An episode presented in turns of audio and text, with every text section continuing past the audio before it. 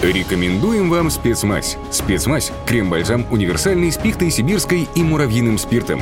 Если травмы есть у вас, то поможет вам спецмазь. И при проблемах с кожей спецмазь всегда поможет. Заживляющие свойства спецмази доказаны клиническими испытаниями. Спрашивайте в аптеках вашего города. Декларация номер ruderu.аю 18.v.08 735. Спецмазь сделана в России.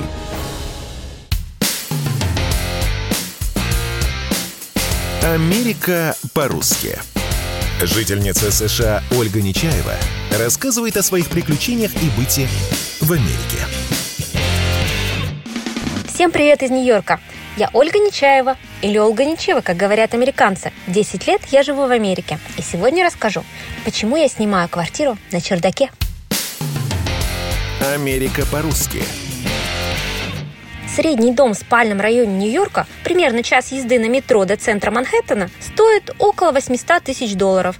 Чтобы купить такой дом с двумя туалетами и тремя спальнями, можно взять кредит или моргич, как здесь говорят, лет на 30 и платить примерно по 3,5 тысячи долларов в месяц. А еще придется платить за обязательную страховку на кредит, если первоначальный взнос меньше 20%, плюс коммуналка примерно долларов 700 в месяц и налог на недвижимость от 5000 долларов в год.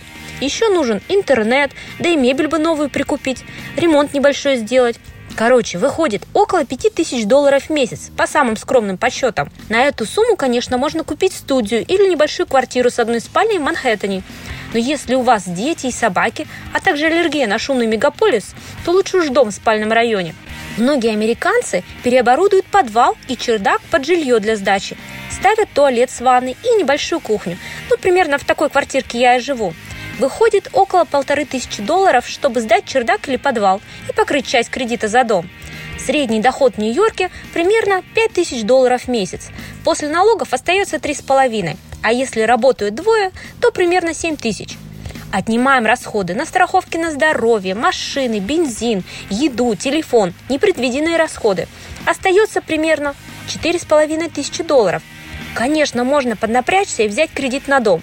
Но как-то страшно. А вдруг что случится? Если один член семьи потеряет работу, или там кризис финансовый нагрянет, или какой-нибудь вирус. Поэтому сижу я на своем чердаке в Квинсе и потихоньку коплю на дом в Нью-Йорке, чтобы однажды прийти с небольшим чемоданчиком к риэлтору и сказать «Бро, найди мне хороший дом, плачу наличкой». Америка по-русски. На радио КП.